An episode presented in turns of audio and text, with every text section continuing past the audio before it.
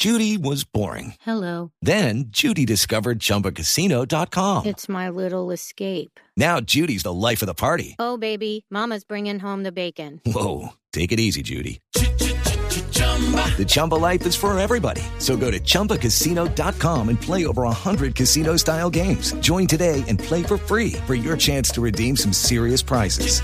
chumba ChumbaCasino.com. No purchase necessary. Void where prohibited by law. 18 plus terms and conditions apply. See website for details. La situación en Venezuela ha sido noticia durante todo el fin de semana por cuenta también de la autoproclamación de Juan Guaidó y el reconocimiento de Guaidó como presidente de Venezuela por parte de los Estados Unidos, de la Unión Europea y de tantos otros países. ¿Con quién vamos a hablar? Y hagamos pues un resumen que igual lo hemos venido escuchando durante toda la mañana con Néstor sobre la situación en Venezuela. Camila, vamos a hablar con Alfredo Romero. Él es abogado y presidente de la organización Foro Penal. Es la ONG más relevante en la defensa de derechos humanos en el país eh, vecino. Lo cierto del caso es que antes de ir con el señor Alfredo Romero, la noticia de último momento tiene que ver con eh, Scarlett Salazar. Ella es la cónsul de Venezuela en Miami, quien a través de un video ha hecho público su rechazo a Nicolás Maduro y reconoce a Juan Baidó como presidente de Venezuela. Don Alfredo Romero, gracias por atendernos aquí en Blue Radio. Ah, sí, buenas, buenas tardes y bueno, buenas tardes, o buenas, buenos días, aquí ya buenas tardes en Venezuela, pero buenos días a toda Colombia, muchas gracias. Don Alfredo, ¿cuál es la realidad a esta hora en Venezuela a nivel de detenciones y de número de fallecidos eh, por las protestas que se han suscitado desde el pasado 21 de enero? Bueno, eh, hoy hicimos, por cierto, una rueda de prensa actualizando todos los, toda la situación actual. 35 personas han sido asesinadas en total desde el 21 de enero. Esos son los registrados, es decir, los verificados, quiere decir que hay más. Eh, estamos hablando del número de detenidos más grande en la historia de la represión, incluso la que nosotros eh, hemos venido analizando desde el año, por lo menos, el régimen chavista. Estamos hablando de 850 detenidos solo desde el 21 de enero y el 23 de enero pasó a ser el día con mayor cantidad de detenidos en la historia también. Estamos hablando de 696 personas detenidas este, eh, por protestar. Eh, la característica, entre tres características importantes, una, eh, los detenidos son el 99% de zonas pobres, ahí es donde se han producido más protestas este, y pues la, digamos el ataque ha sido más hacia zonas pobres, igual los asesinados. Estamos hablando de la segunda característica importante es que se, no solo las detenciones ocurren en protestas, sino estas fuerzas especiales eh, de militares y, civiles entran dentro de las casas sin orden alguna y se llevan a las personas detenidas. Estoy hablando de incluso niños, eh, mujeres, eh, pues estamos hablando de 77 niños detenidos al día de hoy, 77 entre 12 y 16 años de edad, incluyendo niñas indígenas, por ejemplo, una niña indígena en el estado Amazonas de 14 años de edad, y así sucesivamente. Pero la otra característica importante es que la orden política, y así lo hemos notado en los diferentes eh, tribunales y fiscalías, que, que básicamente estamos ahí diariamente como, como activistas representando gratuitamente a todas estas personas, la orden política es la privación de libertad eh, a, a todas estas personas. Y por eso el día de hoy, y este es el último número importante a considerar, el número de presos políticos, contando los que existían anteriormente, antes de comenzar estas protestas, es de 976 presos políticos en Venezuela, cifra jamás nunca alcanzada en la historia que nosotros conocemos, ¿no? Don Alfredo, el hermetismo en el gobierno es altísimo. A mí me genera intriga. ¿Cuál es la imagen que uno puede ver en un juzgado venezolano? ¿Cómo son los jueces? ¿Qué dicen? ¿Son chavistas? ¿Tienen un cuadro de Chávez al fondo? O sea, ¿cómo es esa, esa imagen que la gente no conoce? los jueces son soldados o peones del, debo decir, del régimen, eh, sobre todo los jueces de control, son el primer, la primera barrera, el primer momento donde llega un detenido y, ordenan detenciones sin ningún tipo de justificación. Por decirte un ejemplo, y después te contesto concretamente, el día de anteayer yo estaba en una de las tantas causas y yo le presentaba al juez y le decía, mire, pero es que el testigo dice que es el que, vio los hechos el 24 de enero. El, acta de aprehensión señala 25 de enero y el propio acta de aprehensión dice que los hechos que los aprendieron el 23. Es decir, hay total y absoluta incongruencia y eso se nota eh, falsas evidencias, incongruencias, porque son tantas y generalizadas las detenciones que incluso utilizan los mismos delitos, es como un patrón, es como una guía, pues impongan estos delitos y, dejen privados de libertad todo. ¿Qué pasa con los jueces?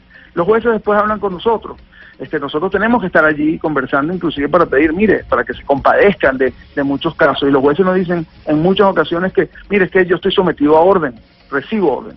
No hay que olvidar que aquí se produce lo que hemos denominado el efecto Afiuni, efecto Afiuni por una jueza, María Lourdes Afiuni, que todavía eh, está, digamos, en proceso, que estuvo tres años presa y abusada sexualmente y que la pusieron presa precisamente por haber tomado una decisión contraria a Chávez directamente. Entonces ese efecto se produce y los jueces están totalmente intimidados. Muchos jueces, debo decirlo, sí, eh, tú ves algunos jueces, además para colocarse del lado del gobierno que tienen, como usted bien dice, en los en las oficinas, eh, eh, digamos, est- estatuas de, de, del Chávez o fotos, etcétera, ese tipo de cosas. Hay que recordar aquí, para que más o menos tengan una idea, yo que conozco muchos tribunales y, y fiscalías de todo el mundo, inclusive colombianas, olvídense de la imagen que tienen en Colombia, por más que puedan decir que a lo mejor el sistema no funciona tan correctamente. Aquí estamos hablando de lugares donde de, totalmente paupérrimos, es decir, eh, eh, lo- las, oficinas de los tribunales este, no tienen papel para escribir en muchas ocasiones, los jueces no tienen una, te reciben en- sentados en, en unas sillas rotas, en muchas ocasiones donde uno no tiene tampoco para sentarse, las víctimas están todas sucias, digamos sin bañarse porque no les cambian la ropa, en los, en los pasillos esposados, muchachos jóvenes, porque son la gran mayoría, este, tirados en los pisos allí, esposados, esperando las audiencias, es decir, y los mantienen en celdas, por cierto, en el sótano de los tribunales por horas y por horas sin agua, sin comida, sin nada, este, no permiten eh, que uno les acceda eh, que, que, que accesar ningún tipo de alimento, Eh, la incomunicación y, la, y incluso prohibir en muchas ocasiones la representación, en este caso de, de abogados, eh, digamos, fuera del gobierno privado, que- y particularmente defensores de derechos humanos, es lo común y le imponen defensores públicos que en muchos casos le hacen admitir hechos o no los defienden de ninguna forma, ¿no? Sin embargo, ahí nosotros estamos siempre pendientes. Y otro punto importante que usted dirá, bueno, ¿y cómo, cómo ustedes logran entrar y cómo ustedes de alguna forma están allí? Bueno, porque somos nosotros los que localizamos a los detenidos, porque en principio son desaparecidos forzosamente y no se, eh, no se le dice a los familiares dónde se los llevan y los meten en celdas comunes con criminales, muchas ocasiones los torturan, eh, eh, lo- los agreden y así pues es la situación que estamos, eh, digamos, viviendo, ¿no? Señor Romero, ustedes en este momento, precisamente por ese trabajo que están haciendo de llegar hasta esos prisioneros o hasta las personas que están amenazadas, ¿ustedes cómo están haciendo para que ustedes mismos no sean perseguidos y no sean amenazados o cómo están haciendo para protegerse? Bueno, eso es una, una pregunta que siempre me hacen en los 18 años que llevamos en esto. Pues nuestra protección es mantenernos, digamos, en nuestro mensaje eh, eh, co- con la utilización de la Constitución, de la ley.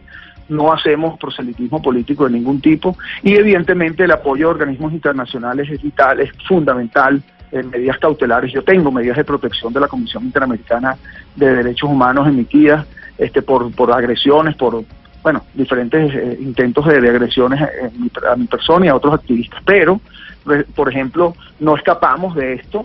Eh, la, la madre, la mamá del, del coordinador nuestro del foro penal de una zona de, de Venezuela, el estado de Yaracuy, fue privada de libertad en la madrugada de hoy, este, precisamente por involucrarla con actos supuestos terroristas porque ese es el delito que le imponen a muchas personas, terrorismo de manera generalizada simplemente por manifestar o por estar dentro de una manifestación. ¿no?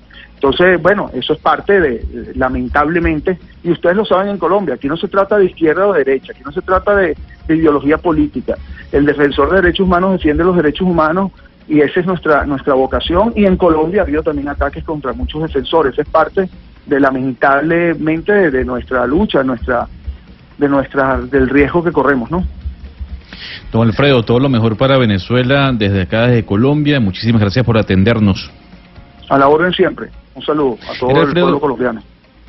Muchísimas gracias a usted, don Alfredo. Alfredo Romero, abogado y presidente de la organización Foro Penales, la ONG más relevante en la defensa de derechos humanos en Venezuela.